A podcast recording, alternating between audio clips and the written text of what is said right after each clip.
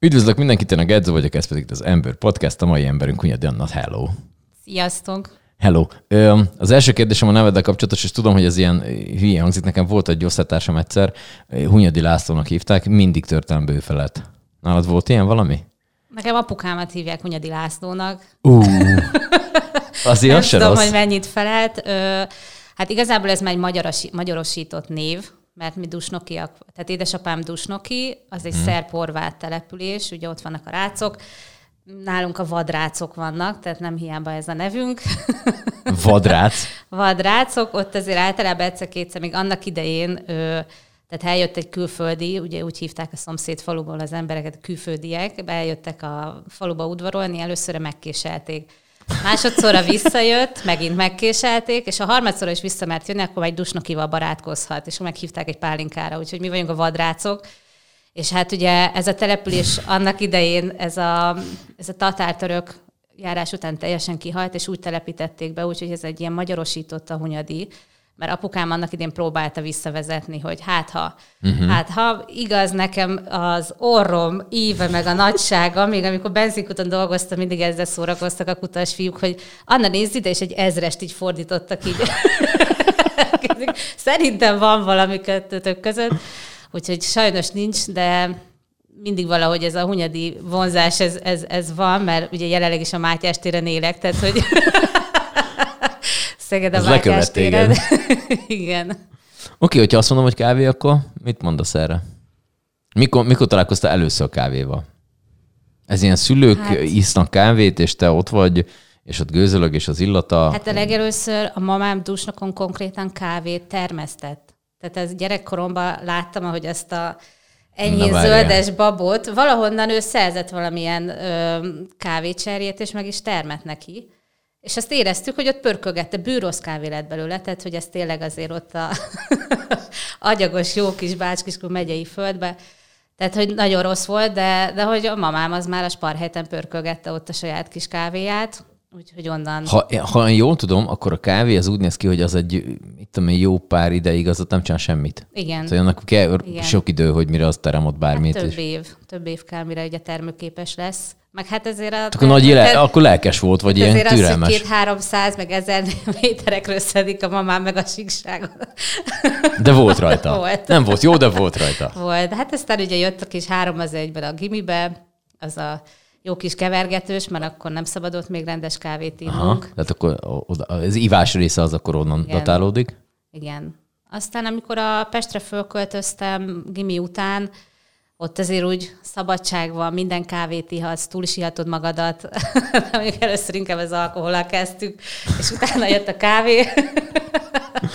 De inkább az, hogy nekem tényleg ilyen lételemem a kávé, ezt így mai napig tudják, hogyha nem iszom meg a reggeli kávémat, akkor nem szabad hozzám szólni. Most már ittam hármat, úgyhogy jó vagyok. Háromat már, be, mennyit szoktál általában én egy nap?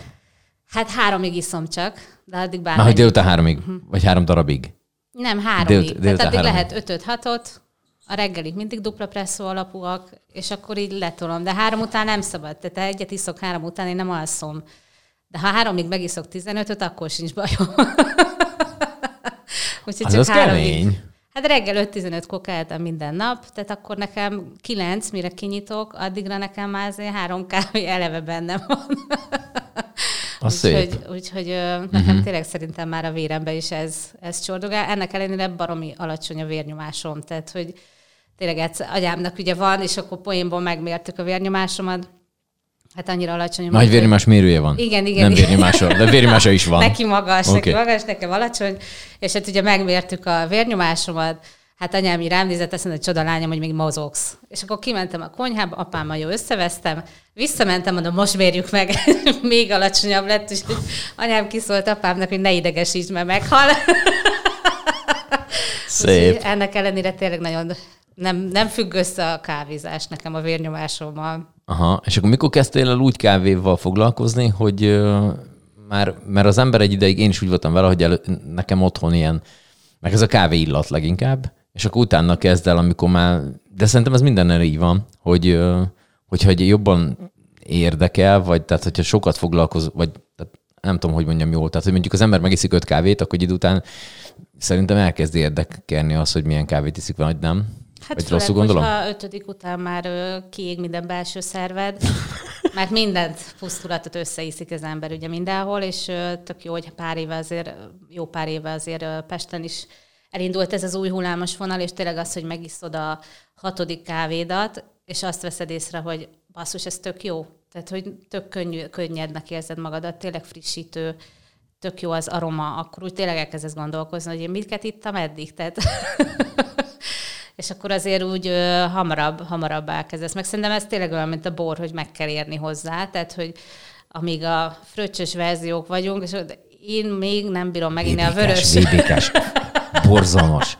17 évesen Igen, tehát van egy hogy- ilyen kezdeti, tehát azért a VBK-val elkezded, utána azért áttérsz a ilyen könnyedebb, száraz ö, fröccsös verziókra, de azért ahogy korosodsz, ott azért úgy már befigyel a vörösbor magába. És Egyre kevesebb a kóla. egyre kevesebb a kóla, és még talán az étcsoki is, tehát az étcsoki is nekem olyan, hogy én ezt, ezt még mai napig nem tudom megenni, de a kávé is szerint. Jó, mondjuk én eleve nem szeretem az édességet, abszolút. Az étcsokit se, de hát egy jó étcsoki az mondjuk, nem tudom, hogyha ilyen magas kakó bab vagy kakó vaj száz, kakó bab százalék. vagy az vagy nem édes. Azok inkább keserűek, nem? Hát én nem De hogy az így a kávéval pedig az így passzolna, nem? Nincs, nincs Hát ebben biztos, ilyen? hogy passzolnak. Hát ugye vannak olyan kávék, amik ilyen ö, csokis jegyeket hordoz, meg ilyeneket. Ö, persze, ezeket így az aromákat, tehát ezeket így nagyon bírom, de mint édességeket én nem annyira eszem, mert én nem szeretem. Tehát a, Nem nekem, szereted az édességet? Nem. Nekem De ez a, sütemény, meg a csoki, meg a semmi? Semmi. Cukorka sem, nulla zéro. Ez csak édesség van Jó, de nálam, mondjuk ugye? most azért raktál kávéba két cukrot. Annyi, hogy én a kávéba beleteszem a cukromat minden nap, és nekem ennyi a cukorbevitelem. Őrület. És hát igen, csak ilyenkor van az, hogy három hónap múlva meg nem kapsz semmi cukrot, ezért pont egy ilyen Netflixes este után leülsz, és amit találsz otthon, megeszed hirtelen, és, és utána három hónapig megint, amúgy nem szeretem az édeset. Aha. Tehát nem, De nem is van, mert nekem az a bajom, hogy én úgy, úgy szoktam lenni, hogy én mit tudom én, két havonta egyszer csak így ráunszulok, hogy azt mondom, ú, olyan régen ettem, mit tudom én, Balatonszalatot, vagy tök mindegy, bármilyen nápoist. És akkor pff, ott nekem abban a pillanatban kell valamit nápoi szabályok. Kb. De az, hogy tehát süteményeket is bármit megsütök, de nem kóstolom meg. Tehát mondjuk megcsinálom úgy azért nem rossz. Megcsinálom szép Na, milyen volt? Jó. Hát jó. Fokozatot, de persze meg kell kóstolni, nehogy sót, sót öntsek véletlenül bele, de, de a végén úgy örülök, szép, meg nagyon szeretem ezeket akár tortákat építeni, vagy bármit, és két napig elbíbelődök vele, gyönyörű, szép csodák lesznek, és ott ülök a buliba, és nem kóstolod meg? Nem, köszönöm. De Én arra vagyok kíváncsi, hogy a rétegek jók De, lettek-e de, így nem, így, de hogy így ne, nem, nincs óckodás, hogy te figyelj, már sose a sajátjában, hogy Hát nem Többen kever, megjegyezték, igen. nem kever bele valamit. Többen megjegyezték, de aztán már ö, ugyanez a csapat többször kért már tőlem tortát, úgyhogy valószínű, hogy már akkor Annyira a teszt volt meg rossz. volt. A teszt meg volt. És ez gyerekkorban is ilyen voltál? Hogy így nem voltál ilyen cukorkás is? Hát én nem annyira emlékszem erre a hogy gyerek, de gyerekkoromban is tök sokszor már sütöttem, tehát azt tudom, hogy az nagyon korán nálam elkezdődött, anyukám legnagyobb örömére, mert ugye nem nagyon sikerült, tehát ugye, ugye a habcsók, a mamáiknál mindig ugye elmész, és karácsonykor a kis habcsókot szedik ki a sparhelytből, és hát én minden áron azt, és hát én próbálkoztam, de hát dusnak mellett kacsatelep van, és mi állandóan kacsatojást volt otthon mindig rengeteg. Én azt tudtam, hogy azt a fehérjét külön, e, izé, és mindig is tök lapos, szétég, nem jó, és akkor már hatodszorra teszem tönkre a konyhát, meg ugye az kétszázadik tojást, és akkor így, így mama átteker, és mutatom neki, hogy hát mama, nézd, ez de hülye, ezt nem kacsatojásból kell csinálni. Mondom, kösz, úgyhogy ezt is megtanultam. Meg, hogy nem, rá, tehát nem panírozunk úgy, hogy fagyott a csirkeszárny. Igen, mondjuk azt. Ez ilyen hetedikes koromban anyukám mondta, hogy a gyerekek a hűtőben van kaja, ők most elmennek, és hát áthívtuk unokatesóinkat, mindenki Anna főz. És akkor úgy, hogy volt, bepaníroztam a fagyott csirkeszárnyat, tűz forró olajba bele, öt perc múlva kész a kaja, szegények megették, de hogy a vér csordult a szájuk szint, tehát hogy konkrétan nyers volt az egész, és még szerintem fagyott is.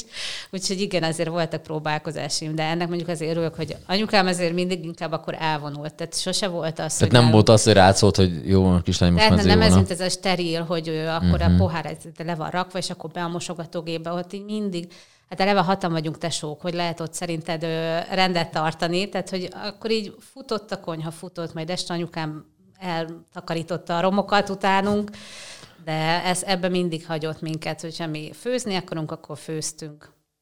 Hatan vagytok testvérek, hogy oszlik meg? Te hanyadik vagy a sorba? Három fiú, három lány.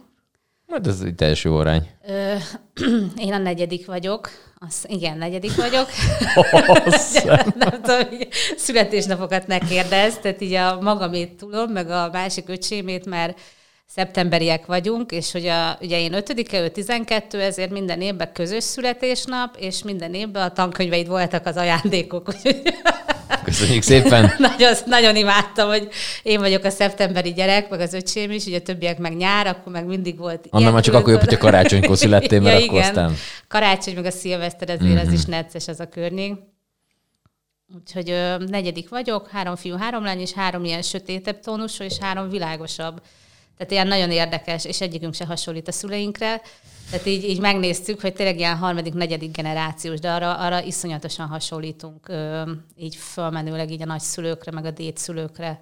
Tehát én, én, én kipköpött olyan vagyok, mint a anyukám felül a szedrei mama, és van is egy ilyen balagási képe, ahol azt hiszem ott 18 éves, én a nyolcadikos balagási képemen ugyanaz a beállítás, ugyanolyan hosszú hajunk van, és tehát ugyanez a fekete-fehér, tehát ilyen nagyon félelmetesen hasonlítunk. Apám mondta, hogy sajnos még a stílusod is, tehát hogy ugye neki az anyósa volt.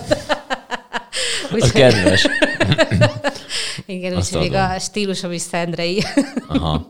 Szokták mondani, hogy egy generációt ugrik ez a, ez a genetikai sztori. Igen, nálunk na, majdnem mindenkinél tényleg, tehát így amikor ilyen csoportképen vagyunk, tényleg nem nagyon látják ezt, hogy ki kinek a fia borja.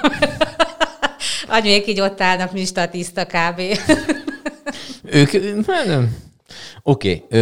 az volt ilyen bármi, hiszen hatan vagytok testvérek, hogy valami típusú nyomás a szülők felől, hogy Hát jó lenne az orvos, egy orvos, egy fogorvos, egy ügyvéd, tehát hogy Jaj, nem volt, volt ilyen nagyon, típusú? inkább postás, tanár. Postásnak? Édes nekem postás legyél. Az egy kicsit fura. Hát ez akkor a szakma volt abban az időben. A nővéremet minden postásnak akarták. És akkor ő... Ő meg gondolom akarta is nagyon. Persze, nagyon úgy, hogy el is ment Kecskemétre a Kodályba, tehát hogy Még csak ő a zenei, a zenei pályára ment.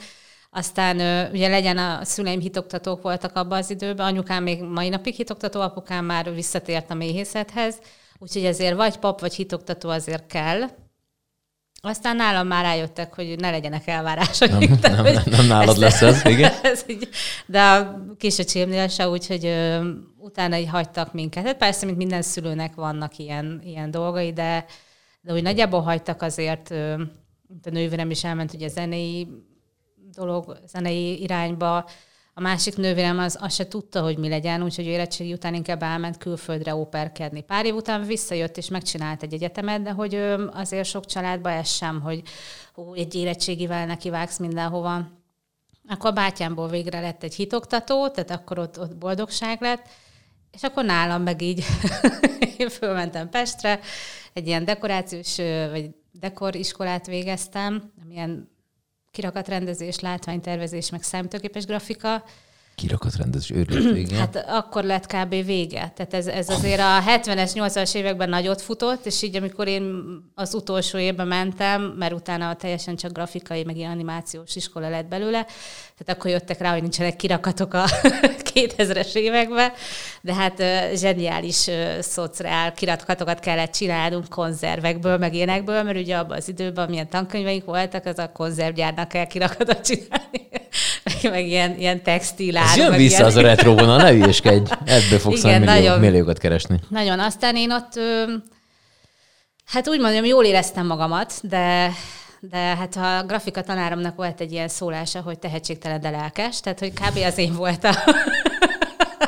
Én nekem nagyon jó volt a, a humorom, mindenki volt, nagyon el voltam, de hát ugye nem a Duma Színház iskolába jártam, hanem grafikaira, úgyhogy meg hát azért, azért nagyon jó osztálya volt, olyan kimagasló tehetségek vannak, voltak benne, hogy ott tényleg én örülök, hogy úgymond együtt tanultam velük, egy-kettővel még azért tartom a kapcsolatot, de hát ők tényleg, tehát a Sipos Zsuzsi, aki a Dűnér kapott, a Oszkárt osztálytársam volt. Ó.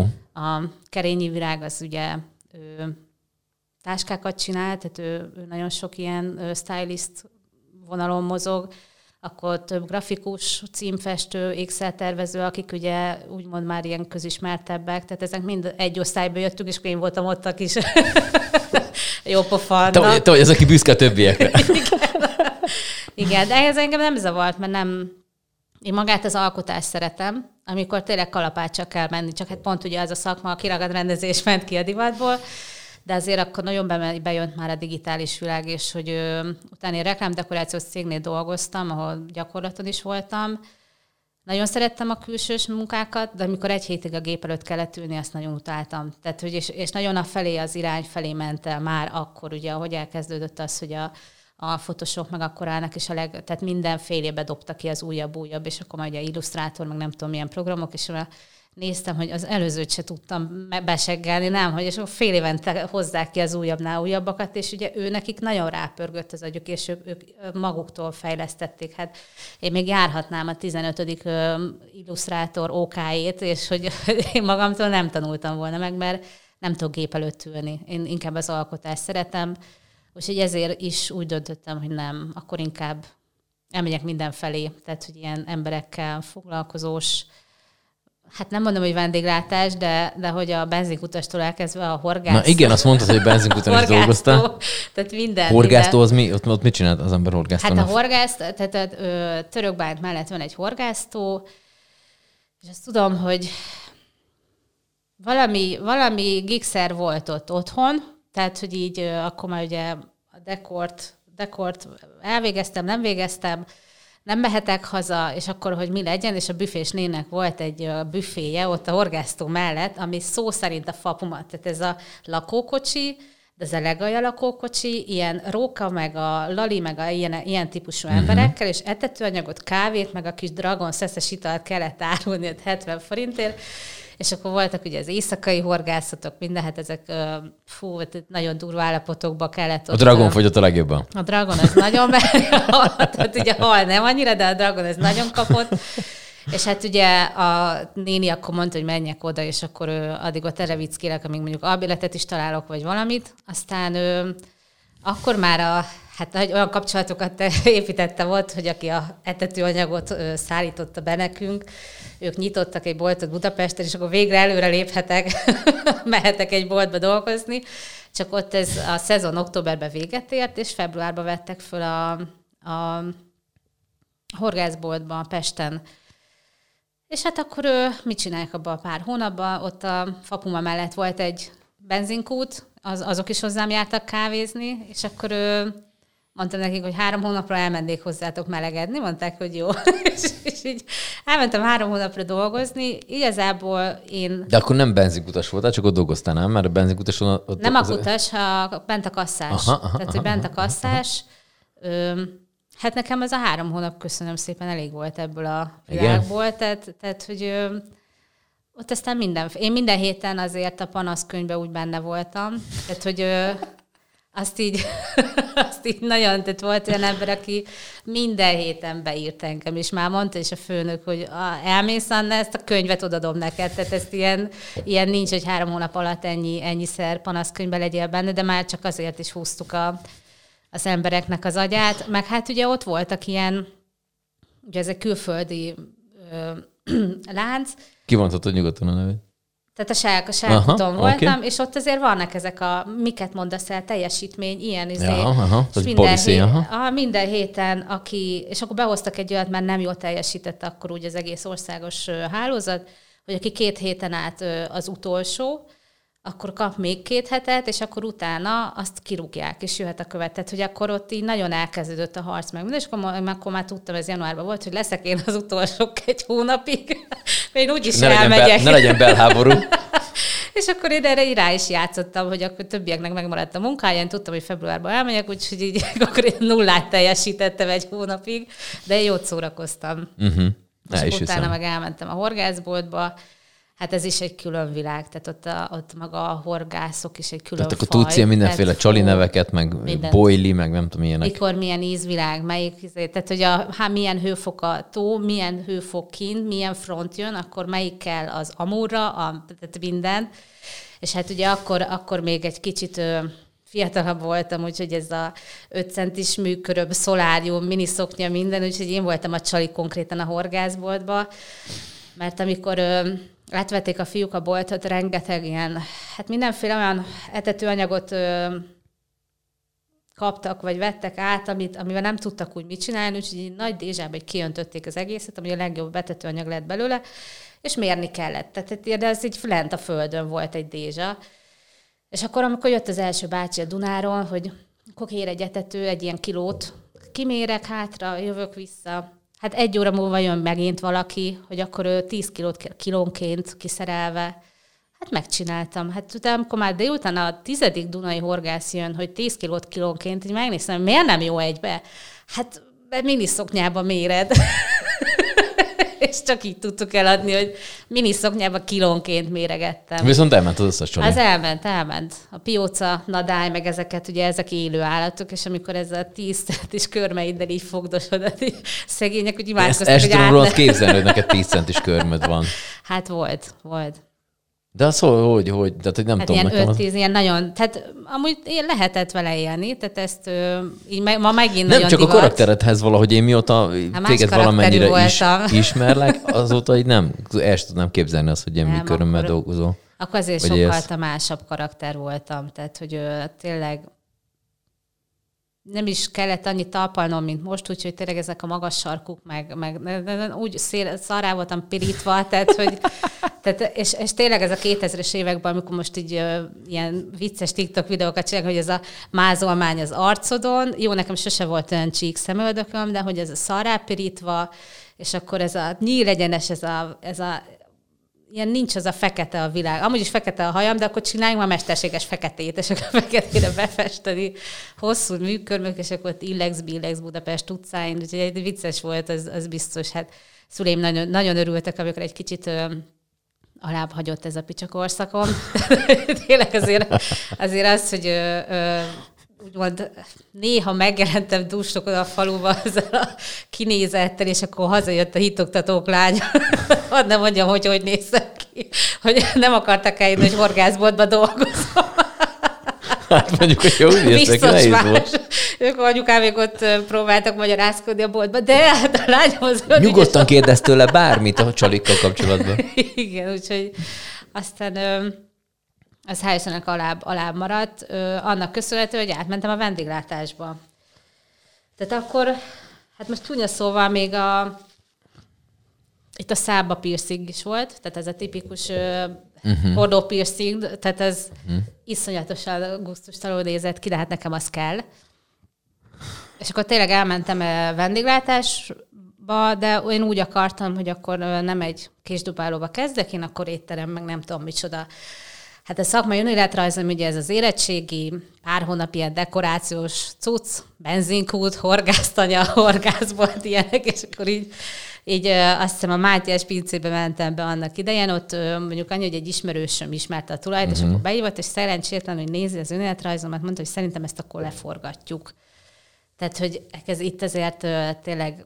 Hát a Mátyás pincén a igen. Tehát itt azért olyan emberek dolgoznak, akik szakmai tapasztalattal rendelkeznek, és, szak, és végzettséggel, tehát, hogy, és nem benzinkútról jöttek. A másik meg, tehát hostess lánynak se vagy jó, mert úgy nézel ki, mint egy utcalány. és így mondtam, hát jó, és akkor így mondta nekem, hogy, mert azért beszélgettünk egy órán, és mondta nekem, hogy azért értékesebb lánynak tűnök, mint ahogy kinézek, Úgyhogy tegyünk egy próbát, hogy két hét múlva, tehát hogy lekopítod magadról ezt a narancssárga bőrt, vagy valamit csinálsz magaddal, kiszeded azt a piercinget a szádból, és megjelensz normálisan, nem csillogóinkbe, úgyhogy kint van a fél mellett. Tehát, hogy így azért 20 évesen máshogy mész el állásinterjúra. És akkor jó, hát két hétig gondolkoztam, mondtam, csak kell, csak kell a pénz, a albérlet, minden, no, jó van, akkor leegyszerűsítettem magamat, megjelentem, és akkor mondta tulaj, hogy igazából a Budapest terasz ott a várba akkor nyílik ki szezonálisan, tehát oda fel tud venni, de még mindig úgy mond, a munkát tudok ott végezni, mert mosogatósnak tud felvenni ezekkel a végzettség vagy szakmai tapasztalatokkal, hogy megfelele nekem. És mondtam neki, hogy akkor oké, okay, akkor dílezzünk, hogy én elmegyek oda mosogatni, de egy hónapon belül főpultos leszek. Azt mondta, hogy oké, okay, kezet rá. egy vagy két hónapban állapodtunk meg, és akkor én elkezdtem ott mosogatni, de hál' Istennek ilyen panorámát, tehát tényleg ott kint voltál a szabad ég alatt, ugye ez a vár alatt, ott a sikló melletti terasz, olyan gyönyörű helyen még sosem mosogattam, tehát tényleg az egész Budapest egy nyitott pultnál mosogatsz, és akkor közben De ez folyamat... ilyen kézi vagy gépi mosogatós volt? Hát volt gép is, de azért Aha. nagyon sokat kellett kézzel mosogatni. És még egy kérdés, fehér vagy fekete mosogatós volt? A pultban ott fehér, fehér. van, ahol porrakat, meg fehér. ezeket Aha. nem, a okay. konyhán ott más. És akkor ugye... Jó, az el... én beugratos kérdés volt, hogy de oké. Azért e, e, e, nagy... Ö, mi ez? Ö, tehát nagy tapasztalatom nincs a mosogatói pályán, hál' Én vendéglátó sulit végeztem, csak azért volt ilyen borzalmas nagy pofám. Igen. És akkor ö, ott elkezdtem mosogatni, de közben folyamatosan figyeltem a pultos kollégákat, hogy miket csinálnak, hogyan csinálnak. Ö, és akkor az egyik ö, lány észrevette, hogy engem érdekel. Ő már egy úgymond számomra idősebb hölgy volt, és akkor kérdezte, hogy téged tényleg érdekel ez? És mondtam, engem nagyon. És akkor így mondta, hogy hát akkor ő, innentől kezdve ő beáll mosogatni, én meg csináljam, és tanít. És volt, hogy munka előtt tanított, munka után ott maradtunk egy órát, és olyan lelkes volt, hogy, hogy végre van, mert azért már akkor már úgy felhigult ez a szakma, hogy ha nem vagy jó semmire, elmész vendéglátósnak, ugye szokták mondani, ami most már tényleg sajnos, tehát hogy ő mindenféle végzettség nélkül, még horgászboltos végzettséggel is fölvesznek, nem kell ilyen díleket csinálni. És akkor ő, ő, ő teljesen nagyon szépen a koktélokba, a kávézásba, mindenbe úgy betanított. Aztán végül is ő pont egy vagy két hónap után teljesen kibukott onnan, és egy ilyen esküvői rendezvény lett volna ott, meg utána még a borfesztivál, meg minden, és akkor ott álltak, hogy nincs pultos, meg kiderült a másik is bemondta az unalmas, tehát ott álltunk csak egy mosogatóssal, és akkor ugye jön a násznép, jön az a 200 fő, és akkor ott áll az üzletvezető, hogy húha, hát most mi lesz? Hát mondom, vagy megcsinálom én az estét, vagy akkor beállsz, te, á, ő nem áll be, de hogy most, de mondom, meg tudom csinálni az estét, és ugye a, a, a pincérek már mondták, hogy annál tanítják már egy ideje. Na és akkor letoltuk ezt a, ezt a pár napot így, és akkor mondta, hogy hú, hát, hát tényleg megtanultál te, úgyhogy leszel főpultos, mert nincs most senki másunk, és erre a szezon végére még meg ezt pár hónapot így le kell tolni, és akkor ugye pont rá pár napra megjelent a tulaj, kért egy kávét, de nagyon messze jött le így a, a pultó, hogy ne is lássa, ki van bent. És akkor meg, megcsináltam a kávét, kiküldték, és kérdezte, hogy ki csinálta a kávét, és mondták, hogy ez ő, fú, ő új főpultosunk, ez ki az? Hát a Hunyadi Anna. Hát ez főcaplatott oda, ez gratulálok, tehát én nem gondoltam volna, hogy tényleg két hónapon belül főpultos lesz, aztán kezet ráztunk, mondtam, hogy pénzben nem fogadtunk. Tehát Valami legyen. Uh-huh. Úgyhogy ott csak egy szezont dolgoztam, de nagyon jó volt azt ö, megtapasztalni, hogy amikor ilyen csapat dolgozik, tehát tényleg azért a konyha, a konyhások, ez egy külön világ, ami fergeteges, tehát hogy ilyen csapattal még életemben nem dolgoztam, és sajnos azóta se, tehát meg mind a kint a pincérek, főleg, hogyha egy nagyon ilyen turisztikai helyen vagy, és tényleg a Kínától elkezdve mindenki jön, tehát ugye ott azért vannak izgalmak. Volt, amikor egy vendég fizetés, nem egy vendég, hát ugye egy csapat fizetés nélkül ment el, Hát ha nem mondjam, hogy ilyen nagyon egyformák. Tehát, hogy azért, hogy most föláll egy ilyen egyforma csapat,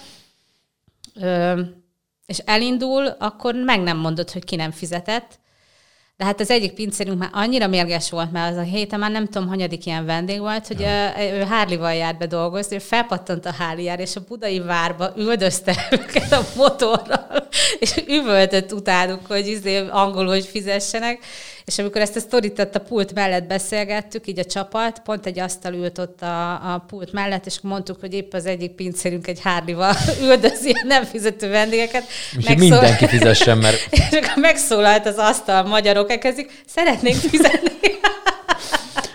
És duplát is fizetünk, csak ne kergessenek meg Igen, úgyhogy ott, ott, ott sok, sok élményem volt. Aztán utána inkább elmentem ilyen ö, kávézós, kávézós vonalba. Tehát akkor, akkor jöttem rá, hogy ez tök jó, csak hogy, csak hogy nekem valószínű, hogy nem az a, tehát ez, az a 16-18 órázás, az, a vendégeltás az ilyen gyilkos tud lenni. Most igen. is csinálom, tehát ez de, de lájtosba. Tehát, hogy nem 200 főket kell minden áldott nap, az az évi pár rendezvényem, amit csinálok, azt valahogy túléljük, de hogy ez a mindennapos darálás, úgyhogy ö, inkább ebbe a kávézós világba ö, mentem el, bár előtte volt még egy kis kiutam Dévára, ott voltam egy évig nevelőnő, aztán Uh-huh.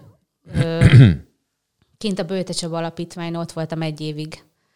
És akkor nyolc lányom volt, ők voltak. Na, várj, várj. Tehát ez a vendéglátozás ez, után. Na, oké, okay, de ez... Ez az elég éles váltásnak tűnik. Éles, ez én, és én akkor, mindig így de, ugráltam. De, de, de, hogy történt? Ez hogy történt? Hogy így bementél valahova, téged megkerestek, tehát hogy ez valahogy azért... De már nagyon rég, tehát mi nekünk az egész gyerekkorunk abból állt, hogy anyuék nagyon sok tábort szerveztek, és ez ő, annak idején akár a kárpátaljai, akár a, tehát a, az Erdély, amikor ugye még egy ilyen 15 évvel ezelőtt, 20 évvel ezelőtt tényleg így hozták át a, a nyaraltatni a, a szegényebb országokból a gyerekeket. Nagyon sokszor ugye a Csaba gyerekét is nyaraltattuk, vagy táboroztattuk. Azóta is amúgy, mivel anyukám még hitoktató, minden évben van hittantábor, fergetegesek, tehát az, az nagyon kemény, amikor a Balatonon keresed a te gyerekeidet, és akkor a hittanos csapat megjelenik. Végnézel, három vízibicikli van a vízbe, abból a kettő tök normálisan ücsörögnek és csúszkálnak, a harmadikon, ha nem mondjam, milyen mondatokkal, milyen káromkodásokkal üvöltenek, és így apám, ott vannak a hittanosok. Az a mieink. Azok a mieink. Maga nem tudod megkülönböztetni őket, és annak idején volt egy ö, olyan naptaj, amit nem lehetett lemosni, viszont kék volt, rikító kék volt, és az összes gyereket bekentük, és így egész nap tudtuk, hogy a hupigék, törpigék, azok mi vagyunk, és 40 kék gyerek rohangált Balaton, és azok a hittanosok voltak. és hát ugye az, a, azóta is nagyon sokat ö, szoktunk mi nyaranta táboroztatni, és akkor pont, amikor kijöttem ebből a úgymond a ipari vendéglátózásból, Hát nekem ez a szezon is elég volt, hogy enyhén szóva kiégjek, tehát hogy így nem tudtam, hogy hova menjek tovább, de aztán egy kávézóban már tovább mentem, de ott se annyira találtam így magamat. Aztán nyáron felhívott az egyik ismerősöm, hogy gyere már segíteni kezd helyre, mert nyakamba szakadt 40 erdélyi. Mondtam, jó, megyek. És akkor másnap felültem a vonatra, elmentem oda, és kiderült, hogy Csaba testvér jött 40 gyerekkel, úgyhogy előtte nap jelentette be, hogy és mi akkor holnap is megyünk, és akkor ott alszunk, jó, drága barátom, és akkor mondta, hogy jó. Csak hát ugye akkor ő, annak az ismerősömnek meg mindig volt egy olyan szokása, hogy van két fogyatékos, akit az intézetből ilyenkor kihoz egy-két hétre, és akkor ott halára kényezteti őket, és pont ez a hét volt. És uh-huh. akkor azért is hívott, hogy én foglalkozzak velük, ő meg addig foglalkozik a gyerekekkel, ő akkor iskolaigazgató volt, és akkor ő így kerültem oda, és akkor ugye mindig velük mentünk mindenhova, én etettem a, a, az ozokát, meg pityukát, és akkor mentünk velük a strandra, mentünk fagyizni, én nyal, nyalakadtam ott a fagyikat velük, meg este megint etettünk, imádkoztunk, és akkor nézte Csaba tesse, hogy milyen szépen foglalkozik ez a lánya a, a, úgymond az elesettekkel, vagy, vagy hogy van érzéke ehhez, és akkor oda jött hozzám, hogy, hogy tudom el, hogy én most mit akarok, vagy mit nem, hát én mondtam neki, hát nekem akkor a kérdőjel van a fejem fölött, hogy az, az csak na, és akkor mondta, hogy hát, hogy gyerek déváros, az ott kiegyenesedik. és akkor így, ez valamikor júli végén volt, ezt augusztus 20-a tájékán mentem ki először egy négy napra megnézni, hogy igazából mi szól ez, meg ugye személyesen is kell jelenkezni ott az irodán, és akkor úgy kimentem nem sok mindent láttam abban négy napban, tehát hogy az merővel nem mutatja meg azt az egyéves munkát, amit ott csinálsz, de nem bántam meg egy percét sem. Tehát ugye elég kemény volt, ott egyből kapsz nyolc gyereket, én lányokat kaptam, 8-tól 18 éves korig a mindent. Tehát, hogy a minden nyavajájával, ugye vannak árvák, félárvak, meg olyanok, akiknek él a szüleik, csak lemondanak a, a felügyeletről, de a jogaikról nem.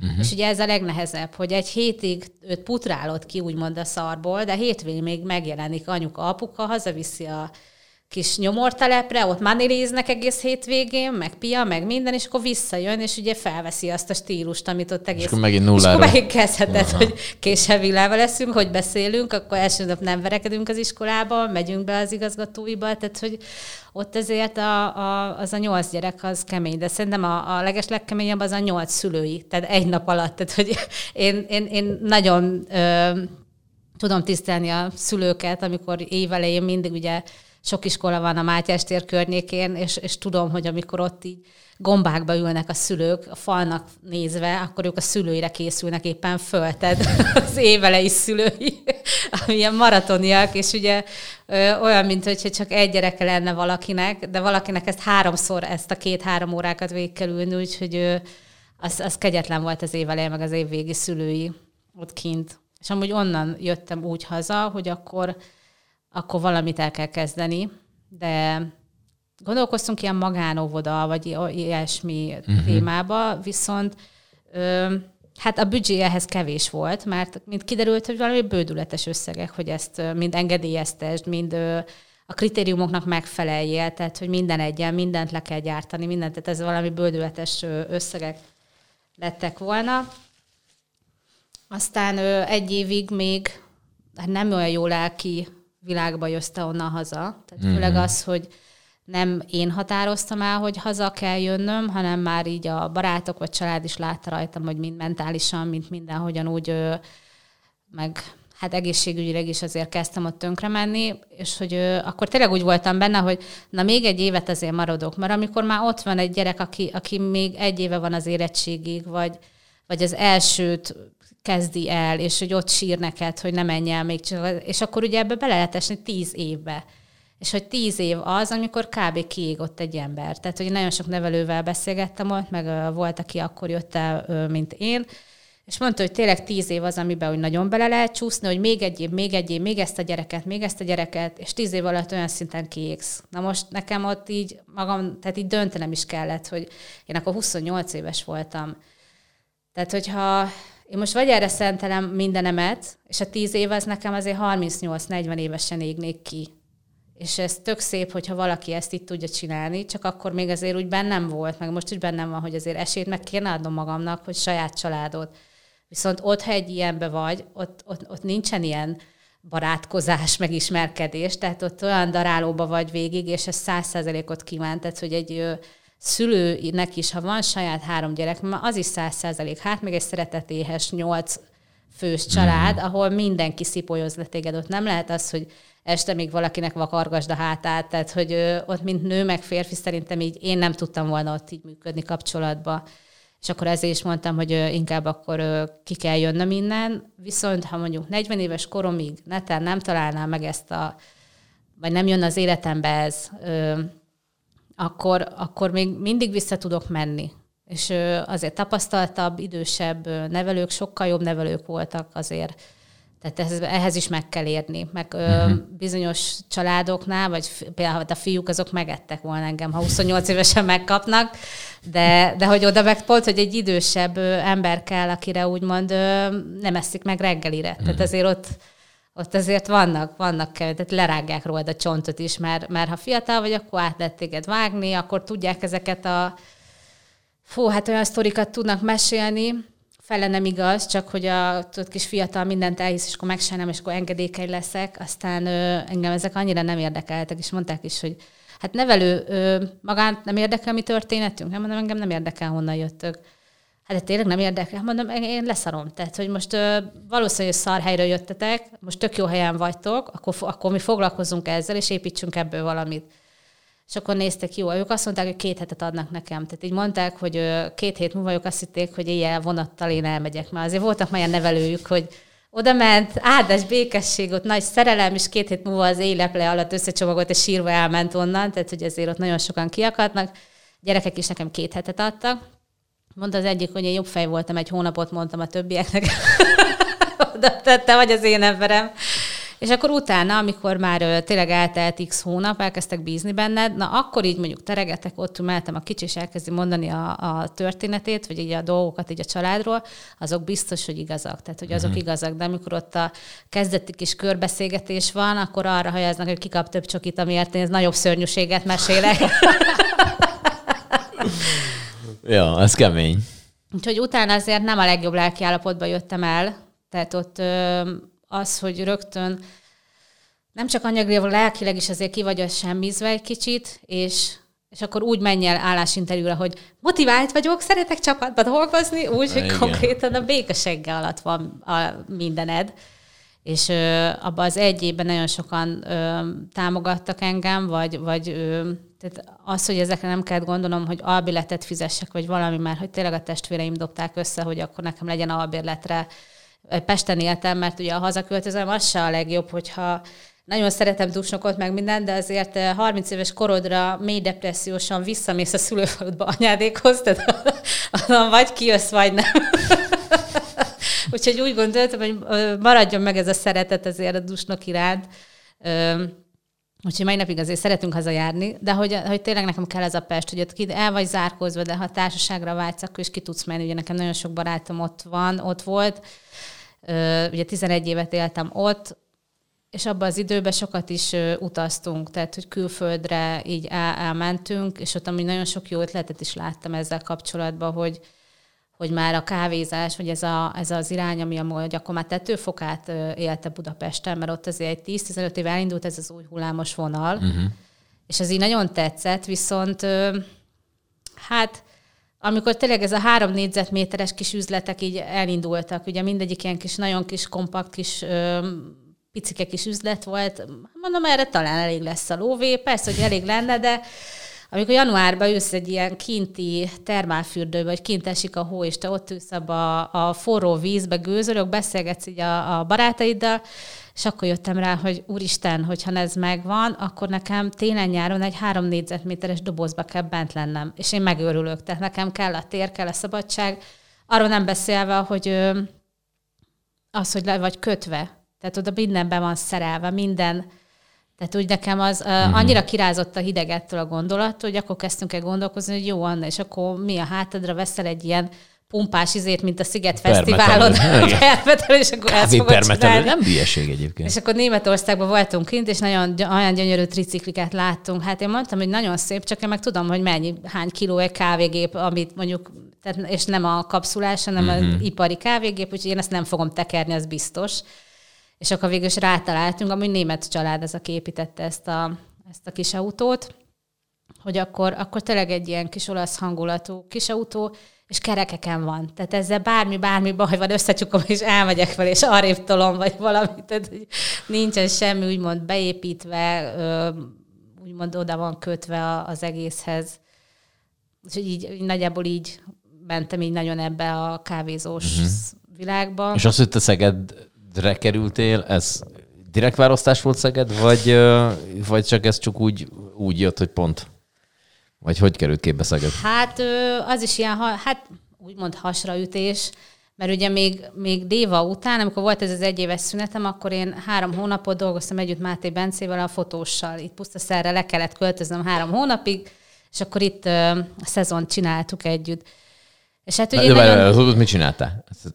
Ott ilyenkor ö, heti turnusokban jönnek ugye a fotósok, és ugye a házvezetés, a, tehát ott ilyen takarítás ilyen, de én a halál elnymolyoltam ott, mert hogy ö, kint vagy egy gyönyörű tanyán, annyira sok érdekes embert megismersz, mert tényleg a világ minden pontjáról uh-huh. jönnek ilyenkor csapatok, és ö, az egy idő után ugye, hát én úgymond gyorsan dolgozok, úgyhogy elég hamar mindig megcsináltam a váltást, a takarítást, mindent, és hát elkezdtem unatkozni, úgyhogy így találtam mindig ilyen, ilyen, ilyen csírázott kruplikat, meg nem tudom mit, és elkezdtem főzni. És akkor mindenkinek annyira íz lehet, hogy a végén már akkor főztem is, tehát hogy túl sok volt a szabadidőm, de néha még sikerült a lesbe aludnom is.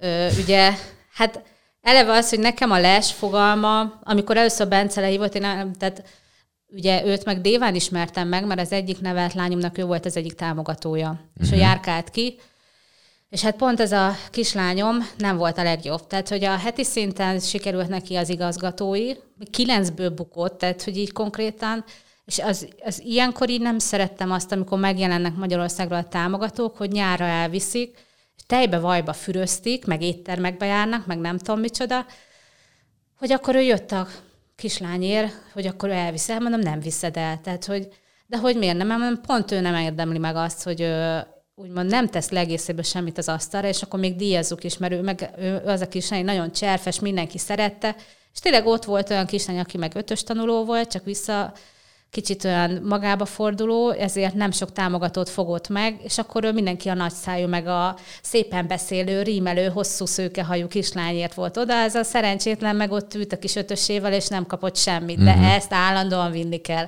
És hát ugye a Bence volt nálam már a top, tehát amikor már ötödjöre jön ki az ötödik ember, hogy akkor vinné a kislányt, hát én mondtam neki, hogy nem viszed.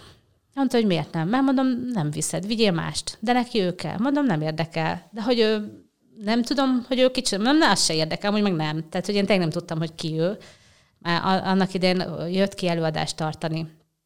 És mondták, hogy háromkor lent kell lenni a templomba, kötelező jellegem, hogy jött valaki Magyarországról előadást tartani. Na most minden héten volt tíz ilyen. Úgyhogy én már végre azt mondtam, hogy figyelj, menjetek le, nézzétek meg a madarakat, az gyertek, hiszen én nem megyek le, és ugye akkor, akkor én annyira nem voltam ezzel képbe, hogy már akkor amúgy nagyon nagy sikereket ért el a Bence, uh-huh. de mhm. hát ugye más érdekeltségi körök között mozogtam, úgyhogy én nem annyira figyeltem fel, hogy Máté Bence ki az. És hát utána aztán rájöttem, hogy ki az, aztán már felhívott az irodába, mert hogy én nem akarom odaadni a kislányt. Na hát ott elszállt az agyam, tehát én, én úgy elkezdtem kiabálni velem, hogy, tehát, hogy nem viszed el a kislányt. Tehát, hogy ezt nem tudom, hogy hogyan mondjam neked, nem, akkor jól összevesztünk.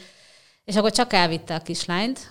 Aztán, amikor két hét múlva jöttem érte, kislány az így, így ilyen fénysebességgel jött a kocsiba, ugrott át. Elkezd, nevelő, vigyen azonnal haza. és én nézek a Bencére, mondom, te mit csináltál vele? Hát én mondtam, hogy nem nyaralni viszem. Ez elment, ezt ilyen, ö, ilyen latrinákat ásatott vele, akkor az új lest építette vele, ilyen sátorba kellett, tehát ott nem volt luxus, ott nem uh-huh. volt semmi. Ja, mondom, hogy te neked ez a nyaralás, akkor viheted legközelebb is, és akkor végig is így jóba lettünk a Bencével, aztán amikor megtudta, hogy én hazajöttem, akkor így megkeresett, hogy egy ilyen három hónapos szezonra van-e kedvem segíteni neki. És akkor mondtam, hogy persze, aztán úgy végül is akkor majd láttam, hogy tényleg kiről, miről van szó, de hát amikor kihívott, hogy, de hogy nézzem meg a tanyát, mondtam, hogy jó. Februárba kellett elmennem egy állásinterjúra Budapestről, és mondta, hogy este nyolcra érkezzek meg. Mondom, ho- hova? Pusztaszerre. De mondom, állásinterjúen, de lemegyek ilyen kilencre, leérek, beszélgetünk, hogy délben nekem haza kell jönnöm. Este nyolc? Mit csináljunk mi este nyolckor? hát, hogy megyünk ki a lesbe. A lesbe. Lesbe fogunk aludni. Hát mondta, hogy igen. De neked a, ne, nekem a les, az Gemenci erdőbe jártam gyerekkoromban, az, azok a négy lábon álló valami tetős. Uh-huh. Ül benne a vadász, és hát akkor... Igen, igen. de csak okay. Én tudtam, hogy fanatikus a gyerek, de hogy de hogy, hogy, hogy oké, okay, hát a, de mondom, tényleg ott fogunk aludni, de már minden, és szakadt a hó, a jég, a minden. Hát én gurulós bőröntbe úgy lementem, de abban volt paplan is. Tehát, hogy tolpaplantól elkezdem, minden volt benne, Én azt hittem, hogy tényleg egy ilyen nem fogunk vuksolni egész este. És akkor ő, hófehér kis cipő, meg minden, lemegyek, és mondta, hogy akkor ő, át kéne öltözni. Mondom, mibe? Hát, hogy ezért mi most négy kilométert a sötétbe kisétálunk a leshez, mert nem szabad autóval közlekedni azon a Mondom, ne csináld, mert térdig érő sár volt. Akkor kaptam egy 46-os gumicsizmát kb. Úgyhogy Azt azzal... jó, mert a cipőre Igen, azzal slatyogtam. És ugye ő megmondta, hogy eleve mindenki össz ilyen vidékre gurulós bőröndel, már most ezt a sárba végig kell húznom. Hát mondom, figyelj, nekem az kell, én meg fog fagyni ott, az, abban tolpaplantól elkezdve minden van, tehát nekem az kell. Mondta jó, úgyhogy mint valami afrikai kis vízhordó, hogy fogta a feje tetején a bőröndömet, ő szaladt elől, de viszont csak neki volt fejlámpája. Én meg a sötétben 46 gumicsizmával próbáltam utána menni, korom sötét ugye a, a puszta kellős közepén, és akkor beérkezünk oda a les, ez kinyílik az ajtó, és látom, hogy mindenhol fűtés, lámpa, minden ágya, külön szobák, minden. Ja, mondom, ez a les. Aha. Így más. Kicsit nyitom a bőrödömet, hogy miket hoztam én egy ilyen lesre. És akkor annyi, hogy ott gyorsan aludni kellett, mert reggel korán kerülünk, és ez volt az a vízi lese, amit ugye le kell menni a föld alá, egy ilyen kis alagúton végigmászol, és akkor a tó közepén a vízszint magasságába ülsz egy ilyen üveg 360-es panorámás helyen. Hát én tényleg így ültem ott, úristen, tehát én nem erre gondoltam, hát ő röhögött, tudta, hogy, hogy nem, ahogy megjelentem, már látta, hogy, hogy ez, ez kapufa ez a kislány. És akkor megbeszéltük a dolgokat, hogy akkor ő, miről is lenne szó, mondtam, jó, hát három hónapra ez is egy izgalmas olyan munkahely, amit én még sose próbáltam, ugorjunk bele. És akkor mondta, hogy ő most nem megy, én nekem vissza kell sétálnom De mondom, ember, azt se tudok, hol vagyok a térképen, hogy sétáljak én vissza. Másrészt meg meg kell várnom a sötétedést, mert az ott ragadozó madarak vannak, és nem lehet az, hogy ember mászkál ott fényes nappal télen. Hát mondom, oké, tehát nappal se tudok visszamenni, nem, hogy sötétbe. Akkor ültünk még ott két órát kínosan, és akkor mondta, hogy jó, most úgy láttam, hogy nem jön ragadozó modern, úgyhogy elmehetsz. Mondom, de kedves vagy, köszi. És akkor mondta, hogy azért az egyik haverját a bekötő úthoz hívta, hogy akkor kocsival ő elvisz engem az én kocsimhoz, ugye a tanyára, meg a, átvegyem a cipőmet. Hát ö, minden volt, tehát ahogy ott, ott mentem, és amikor napok óta esik az eső, és vagy a hó, meg minden, és felázott az egész talaj. Én gyerekkoromban azt tudom, hogy a fűcsomókra kell lépni, mert hogy ott az akkor biztonságosabb talaj. De amikor kiderül, hogy alatt a két méteres iszap van, a fűcsomó lók ki a tetején, és hát sikerült az egyikbe úgy belelépnem, hogy hát a gumicsizmába, hogy elkezd bebugyogni, oh. és lekezd így betonozódni a lábad, és akkor így dőlsz előre, dőlök hátra, akkor a rég süllyed az egész gurulós bőröndöt, húzott ki, de le van az egész lábad betonozva. Ez egy elég, elég hollywoodi produkció. És akkor, és akkor, de amúgy tényleg, és így, így kihúztam a bőröndömet, és amikor így kicuppant, akkor meg hátra estem. Akkor már úgy voltam vele, hogy négy kézlábra mentem, tehát, hogy én, én úgy meghemperegtem abba a sártengerbe, és, és tényleg ö, még szerencsé, hogy nem volt a környéken senki, mert én már a sárba húztam ezt a bőröndöt, és nagyon csúnyákat kiabáltam. Tehát én kiabáltam ott a pusztába, hogy nekem miért kell ide jönni. És, és akkor tényleg az a, az a bekötő út, hogy van egy ilyen, egy oszlop, de még már tábla is hiányzik róla. Állsz ott a kis saras bőröndöd, de annyi, hogy két lukat csináltál az arcodra, hogy a szemed, és állok ott, és szerintem tényleg, ahogy, ahogy jött a srác ezzel a, ezzel a hiper-szuper terepjáróval, tehát mint egy kustorica jelenet, ott álltam, és így rám néz, letekeri az ablakot, és így nézek rá, hogy ugye én nem szállhatok be. Elkezdi, hát így nem. Mondom, mondta, hogy akkor a platóra üljek föl. Nem nincs ez az Isten, hogy én oda felüljek. Mondom, a szar is belém fagyott. Tehát, úgyhogy valami szemetes zsákba húzott be engem, és úgy fektetett be a hátsó ülésbe, hogy a hallgazdaságig elvisz engem, ahol leslagoltak konkrétan ruhástól, mindenestől, és akkor úgy beszállhattam a kocsiba, de úgy, hogy a kocsi nem is az enyém volt. Úgy kaptam kölcsön, és ugye minden ruhám saras lett, és minden, úgyhogy találtam benne egy, egy, egy férfi síóverált, persze 56-os, tehát az is akkor úgy főhúztam magamra, hogy akkor meleg ruhába beszálljak, és meg nem állok Budapestig, persze Bakson kellett tankolnom, és hát a Bakson is szerintem az egyetlen egy ember voltam aznap, aki, aki megtankolta a, a kocsiját, úgyhogy így bementem még a mosdóba, ez volt ilyen dél körül, és akkor jövök vissza, és nem nyílik a mosdóajtó ott álltam férfi síruhába, bezárva egy mosdóba, és két órán keresztül ott üvöltöztem. Mire megjelenik két óra múlva a kutas, hogy hazavertem ebédelni. Azt hittem, nincs itt senki. Mondom, ember, látsz egy piros kocsit a felhajtónál, egyetlen egy ember, aki van betévett ebbe a rohadt és te hazamész ebédelni, mert az úgy emlékeztem, hogy nincs itt senki. Úgy, hogy volt, bezárta a WC-t, bezárt mindentől hazament ebédelni. Fú, én hazamentem még, ezért írtam a Bencének, hogy azért alszok rá. Tehát én a környékre egy ideig most nem akarok visszamenni. Aztán csak leköltöztem áprilisba, és tényleg nagyon jó három hónapot töltöttem ott el, de sikerült ezért egy zsigulival is a sárba meghemperegnem ott, az erdő kellős közepén, akkor valami, hogy hogyan, hogy kerültek a pusztaszeri sárba két külföldi és spanyol valakik egy nagy terepjára, és akkor jöttek oda, hogy problém, én megint térdig álltam ott a kis ö, zsiguli mellett a, a sárba, én nem tudok nagyon angolul, ők mondják, mondják, és én mondtam nekik, hogy ó, oh, no problém, és így rácsaptam egy a tetére, this is Russian technology, és néztek rám, mondtak, hát jó, akkor így elmentek, és akkor mégis Bencék egy traktorral jöttek kihúzni engem a sárból, mondták, hogy a pusztaszeri sár Anna téged nagyon szeret, mondtam, igen, én is egy életen át élvezem a hatásait, tehát azóta is azért akár ez a puszta szeremények mindig volt, tehát szárazságról Anna megtalálja a sarat.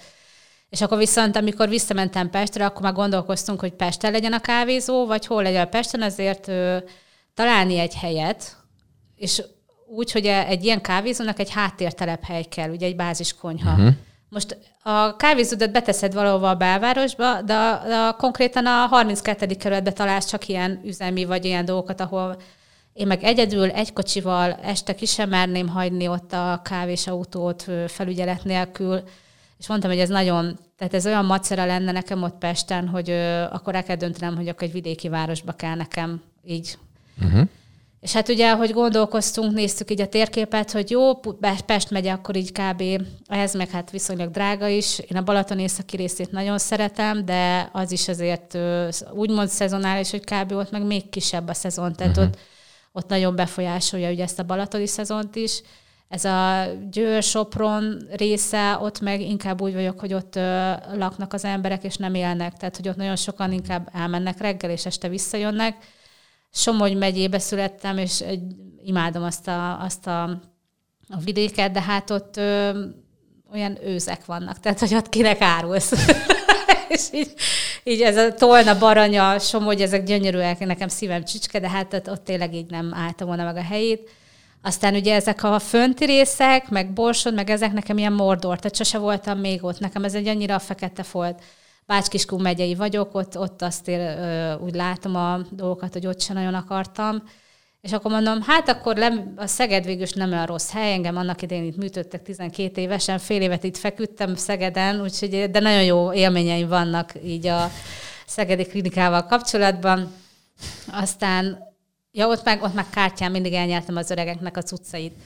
És hát anyukáméket sír, sírva fakadtak, hogy ugye a bátyában feküdtem bent fél évet, és hát mivel otthon is volt még négy gyerek, meg akkor kocsink se volt, meg semmi, anyék havonta egyszer jöttek be, és valamit hoztak, de hogy nem voltunk úgy ellátva, hogy most bemész egy gyerekosztály, és ahol barbik lógnak, meg azt lehet tudni, hogy mire műtöttek, vagy ez miféle A fajta? bokám, mert négy évesen ripityára törtem a jobb lábamat, és ott rosszul rakták össze. És 12 évesen meg kiderült, mert akkor néptáncoltam is, meg jártam ilyen Hát kosáredzésre, bár nem voltam jó kosaras, tehát abban sem voltam jó, de azért járkáltam, és akkor ott észrevettük, hogy rossz a, kicsit a furán a lábam, meg fájt, meg minden, és akkor elmentünk az orvosokhoz, és hát már a nem tudom, hanyadik ö, városban voltunk, mert ugye, mint kiderült a két két lábszárcsonda, hogy így illeszkednek, ott jobbnövekedési idegszálat konkrétan bekapcsolták, és ahogy megnőttem, teljesen elnyomta. Tehát mai napig amúgy kicsit elmaradottabb a jobb felem, tehát a körmöm, a hajam mai napig azért lassabban nő a jobb oldalon,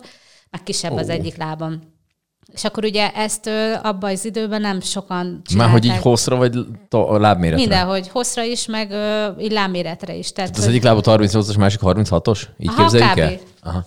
Ó, őrület. Mondjuk, Igen? az egyik szezonban nővérem Balatonon dolgozott, és hoz, hazahozta nekem azokat a papucsokat, amilyen felemásak, mert ott is állandóan cserégette a sok izé.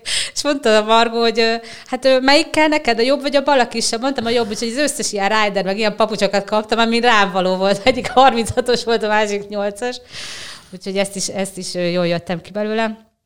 És akkor az a lényeg, hogy anyuink mindig jöttek havonta egyszer, és nézték, hogy a a siórostos, a banán, tehát a banán, tehát, tehát nem, tehát a papám még hozta karácsonykor banánt, és akkor ott meg ilyen kilószámra állt a banán, a rántott hús, minden, és akkor így kérdezték anyék, hogy hát ez, hát mondom, kártyán nyertem. Ránéz anyám, hogy apámra, édes Istenem, 12 évesek kártyázik. Mit vétettünk, Laci? Hát mondom, meg kell tartani a bátyámat, aztán egy idő után már nem, nem kártyáztak vele a bácsik, mondok, mentem át Mankova, hogy mit, nem, Pista, nem bácsi, Pista bácsi, még egy kártya kezi, adja már, nyertél tőle mindent. És akkor vasárnapokat meg kellett várni, mert akkor jöttek be a nénik, és akkor hozták a húsleves, meg minden, és akkor délután már kártyáztunk. És akkor, és akkor mondtam, hogy volt ellátmányom. Aztán, és akkor ezért is gondolkoztam, hogy Szeged igazából nekem mindig is egy jó élmény volt, akárhányszor vagy amikor itt voltam, ugye, mint gyerekként, vagy ugye évenként vissza kellett járnunk, akkor az, hogy ha le is jövök két autóval, vagy ilyen, ilyen ipari dolgokkal, amikhez én nem értek, vagy netán a sár el, el ö, fog lepni engem, akkor is így ismerem már mondjuk pusztaszeren ezt a csapatot, és ott ö, tényleg nagyon jó emberek dolgoznak, akikre igazából, ha rácsörgök, akkor ezek jönnek és szerelnek, és, és, és én, én teljesen, uh-huh. igen, és én teljesen egyedül költöztem ide, tehát nekem azért ezt így mérleg, mérlegeltem, hogy végül is annyira itt nem leszek akkor egyedül, hogyha a környékben legalább egy valakit fel tudok hívni, ha bajba vagyok. És ugye ez, ez, ez akkor így ennek. Persze azóta nem kellett ö, hívogatnom, hál' Istennek őket. Oké. Okay. Ez az adás pont karácsonykor fog kimenni, ha minden jó megy, és általában ilyenkor azért így jobban adakozunk, vagy jobban figyelünk ezekre a dolgokra. Rólad azt lehet tudni, hogy nálad ez nem csak karácsonykor van, hanem ez így évközben is, többször is. Ez, meg ez a segítő mentalitás, amit most itt elmondtam, hogy gondoskodó mentalitás, nem tudom, ez így a szülők vallásossága miatt, vagy a nagy család, vagy ezt így hova tudnád rakni? Hát szerintem inkább minket, mindkettő is. Tehát ugye hm. az, hogy nagy családba felnőni, és nem aranykanállal, tehát az is azért sokkal érzékenyebb leszel szociálisan felnőttként. Ugye maga a vallásos neveltetés is ad valamilyen erkölcsi normát, bár engem tényleg annak idején a hajamnál fogva kellett a templomba vinni, tehát hogy ezen is röhögnek mostanában, hogy tehát, hogy tök minden, hogy ellenkeztem, de hogy én egy templom oldalba kötöttem ki, pont én. A Mátyás pince a után a Mátyás téren. Igen, a Mátyás téren. És hogy azért sok, sok értéket ad az is, ahogy látod, meg hogy az, hogy anyuék is mennyi tábort, mennyi olyanba benne voltak, ami, meg mi már tényleg így nőttünk fel, hogy tizen egy-két évesen te már nem táboros résztvevő vagy, hanem már segítő vagy. Tehát mi már úgy mentünk oda, hogy mi már akkor fésügettük a gyerekek hajait, játszottunk velük, tetűzni kellett, tehát hogy mi nekünk azért úgy picikorunk óta ezt így, ezt így nekünk tök normális, ha azt mondom. És ugye, a, ahogy nősz föl, te is így adnál vissza dolgokat, de amíg tényleg olyan munkahelyeid, vagy olyan ö, olyan megélhetési forrásaid vannak, hogy épp, hogy napról napra élsz. Tehát épp, hogy a albérletedet kifizeted, épp, hogy ugye Pesten se olcsó annyira az élet. Ö, tényleg az, hogy nekem lett egy ilyen kávézóm, ezt, ezt sose fogom tudni bizniszként tekinteni. Persze örülök, hogyha ki tudom fizetni a számlákat, meg, a, meg a, az albéletet belőle, de, de ilyen nagyra törő vágyam nincsenek, viszont ez egy eszköz, ami által én nagyon sok embert tudok megszólítani. Ezért is nem egy átlagos kávézó a brand felépítése, vagy az, hogy a, a, a Facebookon, vagy bárhol megnézed, hogy kicsit olyan közvetlenebb ö, hangvételű, és ez miatt nagyon sokan úgymond ilyen magáinak tekinti tényleg a, a, a kávézót, és tehát én valahogy mindig meg, meg is találnak olyan emberek, akikkel is szívesen együtt dolgozok. Ugye az idén volt először az, hogy a koraszülöttes rendezvényt csináltuk, és egy annyira szuper csapat volt, tehát én nagyon-nagyon, meg én nem is tudtam, hogy amúgy mivel foglalkoznak, vagy milyennek a, a, koraszülött, koraszülött, azt így, tehát e, nagyjából tudod, hogy mi a szó, de hogy uh-huh. az, hogy egy ilyen program, az miről is szól, azt ugye annyira én nem. És ott itt tényleg megláttam, hogy amikor a, már a koraszülött gyerekek, tizenévesek jönnek visszasegíteni, és a rendezvényen már ők árulják a hoddogot, mert a vizet, csapvizet is eladta némelyik gyerek, tehát ezek aztán a jéghátán is megélnek. És tényleg nagyon sok jó embert ö, ismertem meg a kávézó által, meg hát főleg az, hogy ezáltal én nagyon sok ember meg tudok szólítani. És hogy végre van egy olyan eszközöm, amivel nem azt mondom, hogy minden nap ezzel kell foglalkozni, mert azért mégiscsak egy kávézó, meg a, a tehát azért minden héten nem lehet lehúzni az emberekről a bőrt.